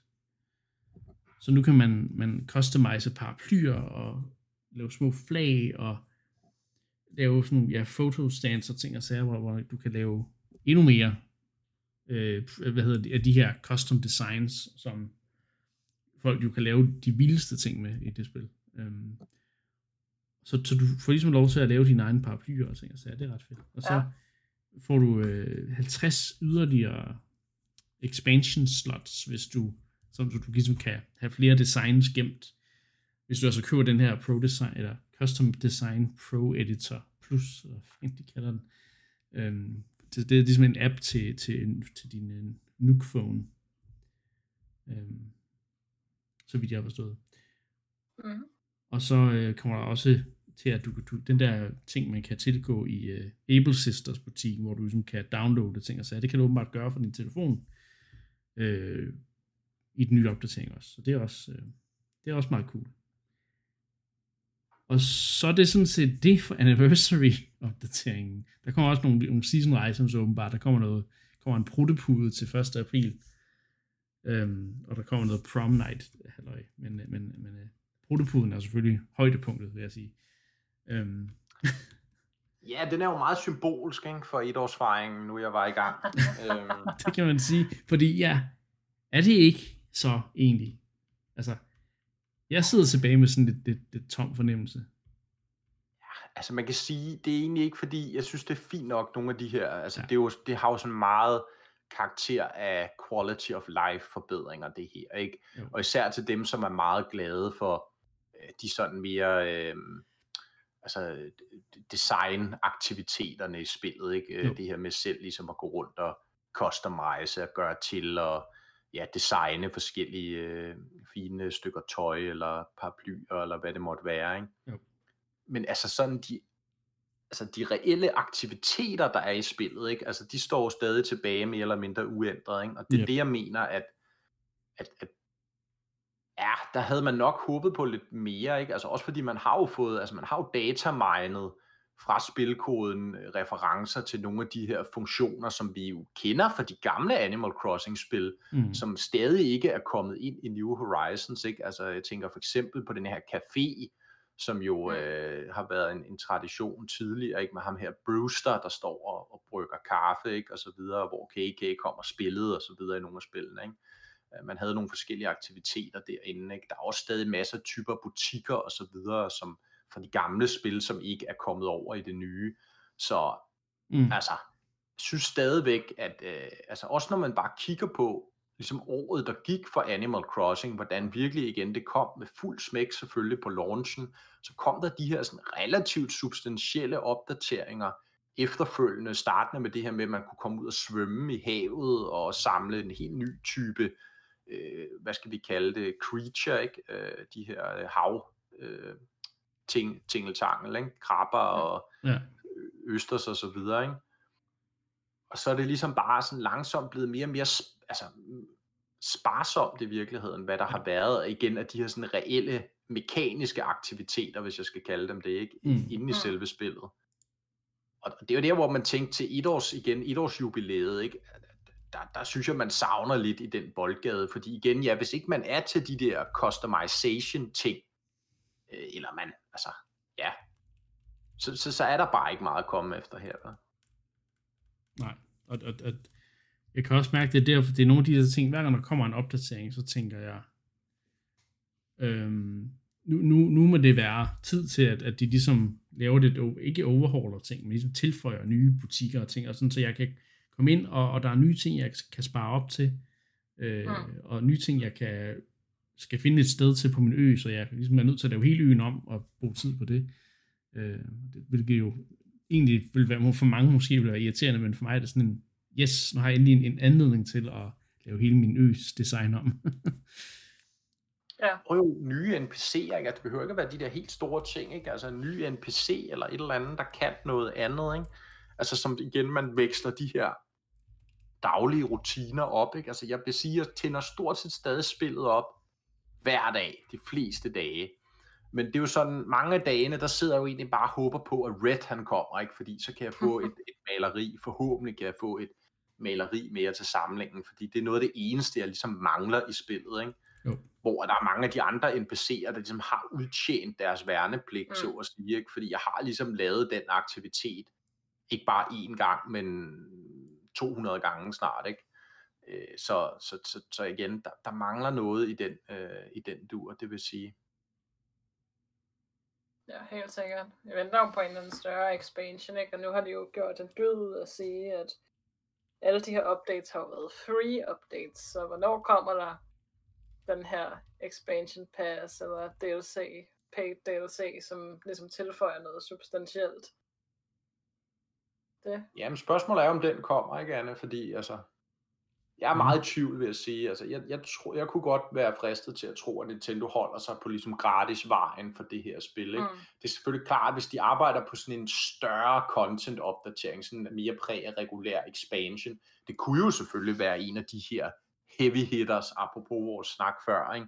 som de gemmer, at, øh, at der kommer en... Øh, en, øh, en, en større expansion, der udvider Animal Crossing, ikke? der måske på en eller anden måde også taber lidt ind i det her pro-segment. Der var jo, apropos, en meget interessant, øh, folk, folk opdagede, at på øh, Animal Crossing Twitter-profilen, for nylig, jeg tror det var mm. her i, i sidste uge, der havde de lige pludselig uploadet et screenshot fra spillet, der var i en meget, meget højere opløsning, end hvad, mm. altså hvad en Switch ligesom kan output det er jo lidt interessant, fordi hvordan har de, altså, hvordan har de, hvordan har de fået, altså hvordan har de taget sådan et billede, ikke? Altså der er jo ligesom to muligheder. Enten så er det fordi, det kører på en endnu ikke udgivet kraftigere Switch-maskine, der kan afvikle spillet i en højere opløsning. Eller også, og det er måske nok i virkeligheden det mest sandsynlige, så kører det på et eller andet PC-build, udviklingsbuild, øh, som, som selvfølgelig kun folk internt hos Nintendo har adgang til, ikke? hvor de så kan afvikle spillet også i en højere opløsning. Men altså, det kunne jo sagtens være, man kunne lege med tanken i hvert fald, at der igen kom den her større opdatering, øh, også omkring øh, Switch Pro lanceringen, ikke? hvor de så sagde, okay, nu kører Animal Crossing så i, igen, hvis ikke 4K, så en højere opløsning i hvert fald, end, end det vi er, Mm. er vant til. Ikke? Jo. Øh, fordi det er jo klart, der er jo rigtig mange, der spiller Animal Crossing, ikke? også af sådan profiler som mig for eksempel. Ikke? Så Og så er der sådan nogle som mig, der bare venter på, konto. Så ja, jeg, jeg, køber, jeg vil købe en DLC, eller vende tilbage, hvis Det- der var en, en større mekanisk øh, ja, Ja, tilføjelse. Øh, Og der er jo også, altså der er jo ting, som der ligesom har været lækket gang på gang, altså referencer til for eksempel en museumsshop, som aldrig ligesom har set dagens lys, og så videre, så, så mm.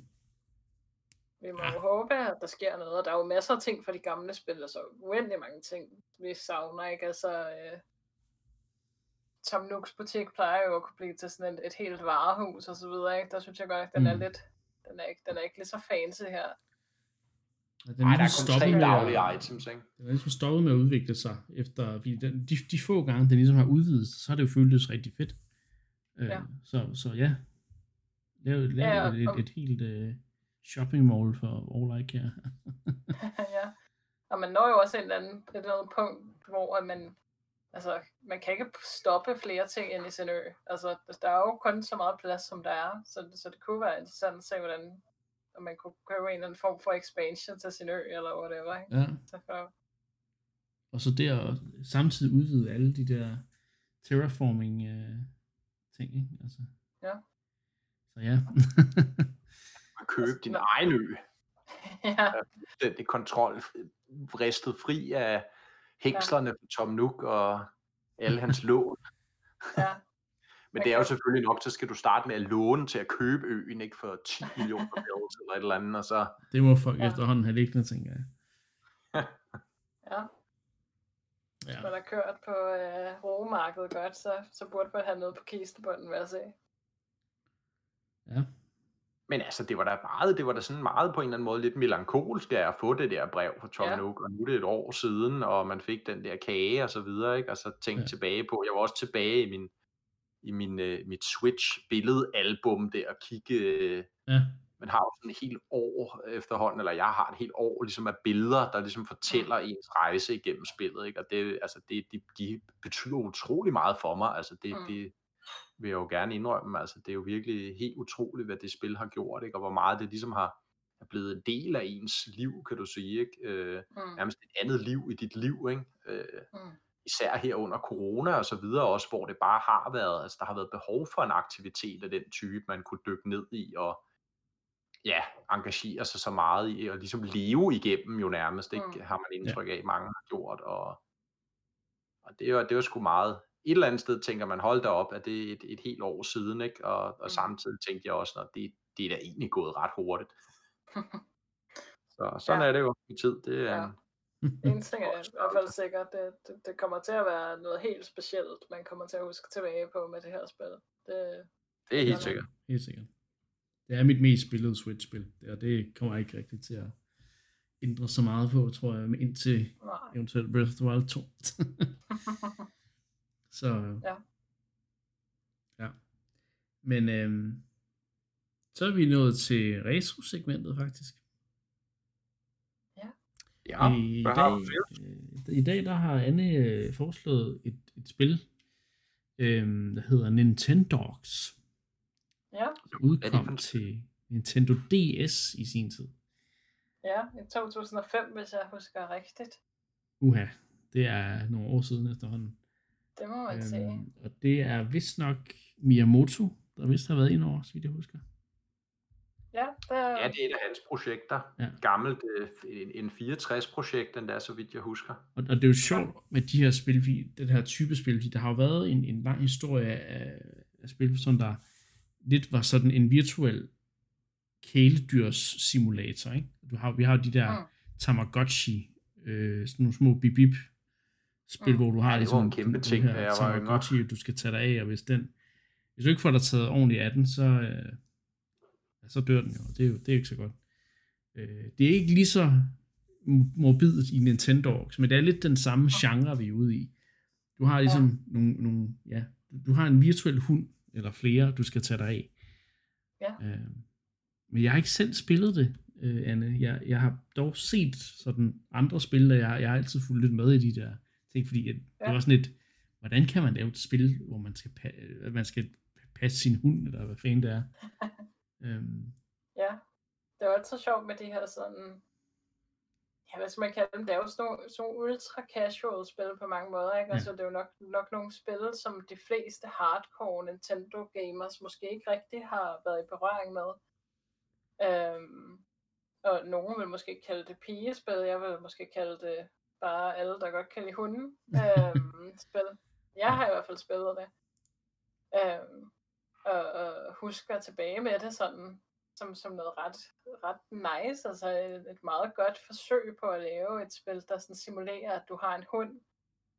Mm. Øhm, men man starter jo med ligesom at få lov til at vælge. Det var jo sådan lidt helt Pokémon-agtigt, den måde spillet øh, ligesom udkom på med, at, at der var, som jeg, vidt jeg husker, var der øh, Nintendogs, Chihuahua and Friends, eller sådan noget hedder det vist, og øh, Nintendogs og Labrador, og der var tre forskellige i hvert fald, øh, med nogle forskellige hunderaser i, så, så jeg kan huske, hvordan jeg sådan meget aktivt satte mig ind i, om jeg skulle have det ene eller det andet spil. Um, og det jeg dog kan huske, er, at jeg har det spil, hvor man kan få en Shiba, og det er jo meget vigtigt, for det er jo en virkelig god hunderace, ikke? yeah. um, men, men det er det her, sådan, du, du får lov til at ligesom opleve alle de her ting, man oplever, når man har en hund, man, man adopterer den selvfølgelig, og den er lille, og man skal give den et navn, og så gjorde det brug af, af nogle af de her sådan lidt unikke features, man kan sige, DS'en ligesom bragte med sig. Ja. Blandt andet det her med, at du har en mikrofon i konsollen, så at man kan kalde på sin hund. Øh, man skal lære den sit, øh, sit navn.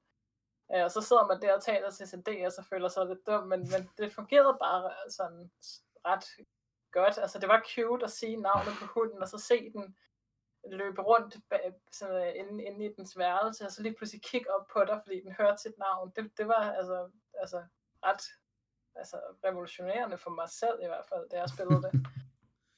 Øh, og det samme som jeg... Magi, altså sådan et ja. stykke tech, tech, tech magi, ikke? Altså, ja, ligesom da man tog Wii-controlleren første gang, ikke? Øh, ja, ja. Der er bare noget sikkert. der, hvor at, at, at software og, og hardware ligesom spiller mm. sammen til at skabe noget, en, en helt unik oplevelse, man altså måske ikke rigtig troede muligt, vel? Ja, øh, ja. I hvert fald ikke havde prøvet før, og det er sgu altid, ja. de er specielle de øjeblik, det er helt mm. sikkert. Mm, mm. Og det, det ordforråd hunden så kunne lære, det udviklede, udviklede jo sig hurtigt, kan man sige, med at, at, at så skulle den også sitte og lægge sig ned og så videre. Man kunne jo selv ligesom opfinde de her kommandoer. Øh, og jeg husker det egentlig som et rigtig sådan fint system, og hun havde noget meget nice AI med, at man sådan skulle ligesom lede den for at få den til at sætte sig, og så skulle man sige sit samtidig og sådan noget. Øh, så egentlig sådan så ret tæt på den oplevelse, der er i virkeligheden. Øh, så tæt, som man i hvert fald sådan umiddelbart kan komme, ikke? Og så samtidig var der jo også nogle øh, altså sådan progression-dele af spillet med, at man, man kunne ligesom tage hunden med ud på tur, og så hold, får man jo så lov til at holde den her hundesnor, og se hunden øh, galopere rundt øh, ude i, i sådan et helt almindeligt nabolag. Øh, og så kommer man forbi butikken og øh, dyrehandlen og så videre, hvor man kan få lov til at købe nogle forskellige ting, noget hundeshampoo og en tennisbold og så, så videre. Ikke? Altså nogle af de her ting, hvis man måske ikke har haft en hund, som man lidt, lidt drømmer om at få lov til at tage ud og købe. Um, ja øh, og, og kunne finde unikke ting og, og samle alle mulige hemmeligheder ens hund, hvis den kunne lide en, så kunne den finde på at samle noget op ude på gaden og give til en og sådan noget. Altså sådan ret, ret sjove, ret cute sådan simulationselementer. Sådan et øhm. collectathon-agtigt lyder det så. Ja, lidt. Altså man kunne finde nogle sådan rimelig hemmelige ting, som jeg husker det, øh, hvis man var gode venner med sin hund. um, Rigtig Nintendo-magi. Ja, og så var der også øh, konkurrencer, selvfølgelig frisbee-konkurrencer og lydighedskonkurrencer, hvor man så virkelig skulle øh, eksekvere alle de her kommandoer, man jo har lært sin hund. Ja. Um, så jeg husker egentlig tilbage på det med sådan en stor mm. kærlighed, og, og føler, at det er nogle spil, som ofte ikke bliver lavet med så meget kærlighed. Måske er nogle folk, der ikke altså, er de personer, der spiller dem selv. Øhm, altså mm. en, en anden genre, man måske kunne drage parallel til. er jo hestespil, ikke, som vi jo nærmest lærer af, fordi de er kendt for at være så, altså, så elendige i kvalitet.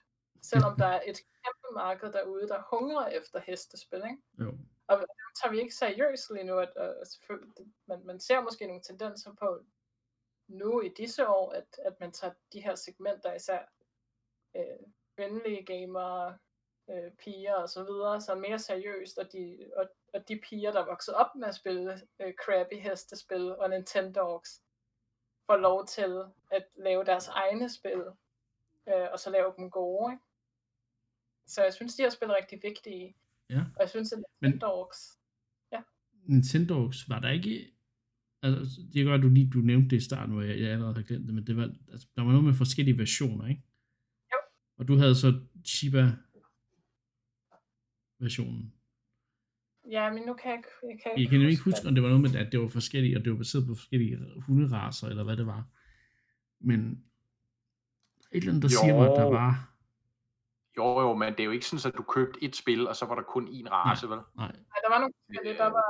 Øh, ligesom en, en, en, en gruppe af racer. Jeg kan ikke huske den konkrete kombination. Det Altså, jeg kan pakker. huske, at øh, det var vel først, Anne, til øh, altså den reelle opfølger til spillet. Der kom jo sådan en toer til 3DS, ikke? der Jo. hed Nintendogs plus Cats. Ja, Ja. rigtigt. Så der kom katte så med, ikke? Det var jeg lidt ved interesseret ikke, hvor, fordi det var katte. Men altså, ja. Jeg ved ikke, hvor stor en succes den egentlig blev, fordi man kan sige, at 3DS formåede jo aldrig rigtigt at fange det publikum på samme måde, som DS'en gjorde. Ikke? Altså DS'en var jo i den helt unikke situation, at den kom på markedet derinde af mobiltelefonerne og smartphones jo for alvor ligesom gjorde deres indtog, ikke? Og, øh, og, og det gjorde jo så ligesom, at folk kunne ikke få deres spilfix på, på den, det device, de havde i forvejen, vel? Øh, så kombineret med de her øh, meget unikke, anderledes spiloplevelser, som Nintendo, ikke? men også sådan noget Brain Age, og selvfølgelig, øh, ja, øh, ja, øh, Wii sportsspillene på Wii og så videre. Ikke? Det var jo ligesom en hel generation af Nintendo-spil, der ligesom prøvede øh, altså, nyt territorie af. Ikke? Ja. Og, øh, og der står det her jo, så, så vidt jeg husker, er det jo et af de bedst sælgende, øh, øh, hvis ikke det bedst sælgende, nej, det er ikke det bedst sælgende, det er et af de bedst sælgende DS-spil, der udkom jo, ikke Nintendogs. Øh, så det, det siger jo bare noget om, hvor, hvor, hvor, hvor kæmpestor en succes det var, ikke? Øh, og hvor vigtigt et spil det i virkeligheden var for at sælge de her utrolig mange DS-konsoller, ikke? Mm. Øh, som jo stadigvæk er den bedst sælgende Nintendo-konsol, der nogensinde er lavet, ikke? Øh, Håndholdte konsol i det her tilfælde. Ja. Øhm, og Ja, der, det- der er jo klart, at altså Nintendogs øh, bærer jo helt sikkert en, en stor del af æren for det, ikke? Mm. Ja, blandt andre ting. Og det er jo bare, det er nemt at glemme, at der sidder en kæmpe stor gruppe af gamers, som måske ikke har haft en stemme på samme måde, og i hvert fald ikke har været sådan til stede i de online spaces, vi andre måske bevæger os meget rundt i. Ikke? Men der har bare været mange lyserøde DS-ejere øh, derude, som, som har kunnet lide de her spil, som man også kan tænke på er en vigtig gruppe. Men er, er de ikke også kommet mere til sin ret i, i altså sidenhen? Jo, jo, helt sikkert. Det er er, jo, det er jo nok, der er at, jo- at, at dengang tænkte man ikke så meget over den gruppe i, i, i spilmediet på samme måde, som man gør i dag. Øh, hvor der, Ja. ja. det er jo en kæmpe, en kæmpe indtjening, hvis du rammer ned i det publikum i dag. Så, øh, fordi Helt det, er, det, det er den her stille majoritet, som ikke Mm. mm. rigtig går ind på en entusiastforer og sidder og brokker sig over, at dit spil er blevet øh, hvad hedder det, forsinket, eller at der er nogen, der sidder, ja, vi skal lave en eller anden øh, plan over Zeldas timeline og ting. Altså, det er jo det er, jo- det er jo en helt anden, det er en helt anden publikum, som egentlig ikke, sådan ikke traditionelt har været gamers, eller hvad man kalder, kalder folk Mm. nu en dag, øhm, men som, som ligesom har, har set det her produkt og tænkt, det er noget, de kan relatere til, til for deres hverdag, men som egentlig også giver en eller anden form for noget, noget tidsfordriv, øh, som er sjovt og, og Mm. Ja, interessant, som du ikke behøver at, at smide, ja, lad os sige, 6 timers gameplay om dagen, hvis, fordi at, at, at du bare gerne vil immerse dig selv. Det er sådan noget, hvor du måske kan tage en time eller to, hvor du lige går en tur med din hund og, og Ja. får den børstet, eller hvad det er, man laver, ikke? Så.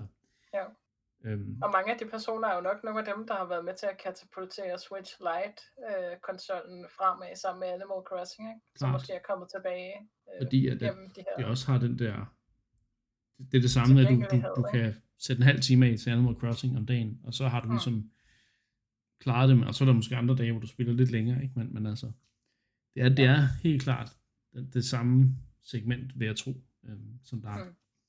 der spiller Animal Crossing New Horizons i dag, og som der i sin tid måske har købt en lyserød DS og Nintendogs. Eller en lysegrøn, Ja. for den var. øh, ja, ja, ja. Alle farver, ikke? Øh, de der DS Lite, de var altså nogle, øh, nogle lækre, lækre Det maskiner. var det.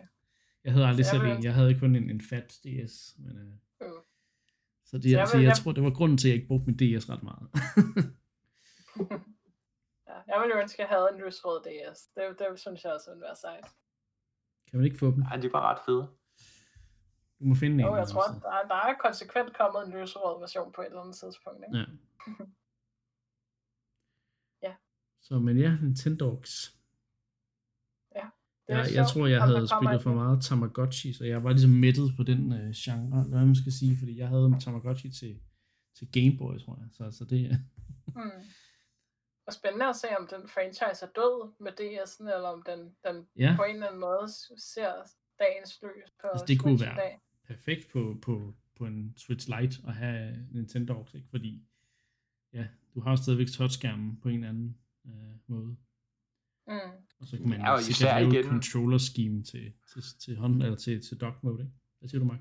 Mm. I- Især, især jo efter, at, øh, at ligesom det her inf, altså influx af, af, af Animal Crossing-spillere, ikke? Mm. Mm. Øh, som, som jeg tror, Anne har meget ret i, kunne, kunne være en masse genganger, også fra Mm. netop DS-generationen, ikke? Ja. Øh, der husker tilbage og siger, at de spillede faktisk nogle ret fede, øh, ret unikke, øh, gennemførte øh, spil af den her type, øh, Mhm. helt anderledes type på, på DS, ikke? og hvor man må også må sige, altså, selvom meget af det der er rykket over på mobiltelefonerne, ikke, så ved Mm. vi jo også godt alle sammen, hvor meget af det der drukner i altså øh, reklamer og irriterende game mechanics designet til, mm. at du Mm. skal have pengepungen frem, og Mm. du kan kun spille halve oplevelser, ja igen, fordi så er der noget, der er låst, mm. eller også så skal du se en reklame. Altså, Og så ofte Det- er, er spiloplevelserne bare ikke altså, kvalitetssikret på samme måde. Altså, Nej, det er jo det ikke. Altså, øh, og, og produktionsniveauet er heller ikke nødvendigvis det samme, eller helt sikkert langt fra det samme. Ikke? Så, så, så jeg er meget enig, det kunne være interessant at se. Altså, vi havde jo sidste år, havde vi jo netop det her øh, brain training, Ja. øh, brain age. Det, det vendte jo retur på, på, på Switch, ikke? men altså, vi har jo ikke kunne finde det i nogen af, af- salgsstatistikkerne. Øh, så, så det har jo formentlig ikke været nogen stor succes. men du var heller ikke så begejstret for portet, jo. Nej, jeg, jeg synes, det, det, det virkede meget, det, det virkede gammeldags. Det, jeg, jeg tror endda, jeg fik sagt dengang, at lige præcis det koncept virkede faktisk som noget, der bliver gjort bedre på, på telefonerne i dag. Ja. Ikke? Men Vi må, vi må have en øh, Nintendogs plus Cats plus Lizards eller et eller andet. ja, Plus horses. Ja, plus Horses, det er nok meget godt. Ja. Øhm, ja plus Guinea Switch. Pig skulle måske være nærliggende. Men, ja, Nintendo Pet Simulator. ja, Men ja, Altså, det, Ja, den dag, der kommer et godt hestespil, så er der day one. Er, er, er, det ikke, øh, er det ikke Breath of the Wild? Jo, det er jo det bedste, der er. Der, der var jeg dog også day one. Ja, det kan man sige. Men du skal have mere. Flere Ja. hestespil. Ja. Det må være konklusionen. Men øh, ja, det var endnu en gang en tur down memory lane, øh, som vi har for vane at gøre her i Endcast, øh, som du jo kan høre på Endclub på Spotify og på iTunes. Det skulle jeg også lige huske at sige. Øhm, Ja. Men nu er vi nået til, til vejs ende for i dag. Øhm, det bliver alligevel en, en god episode, og det, det er jo det, vi kan, vi kan jo snakke i timevis, selvom øh, der ikke er nogen nyheder. Så kan vi bare finde på et eller andet øh, spil at snakke om. Så det er jo, det er jo helt perfekt. Øhm, men vi må se, om der ikke snart, øh, om der ikke snart er stormvær igen øh, i øh, Nintendo-nyhedssfæren. Øh, øhm, ja, tak fordi I har sat tid af endnu en gang til at indkast, og øh, til jer lyttere vil jeg vil bare sige tak, fordi I lyttede med, og vi lyttes ved næste gang.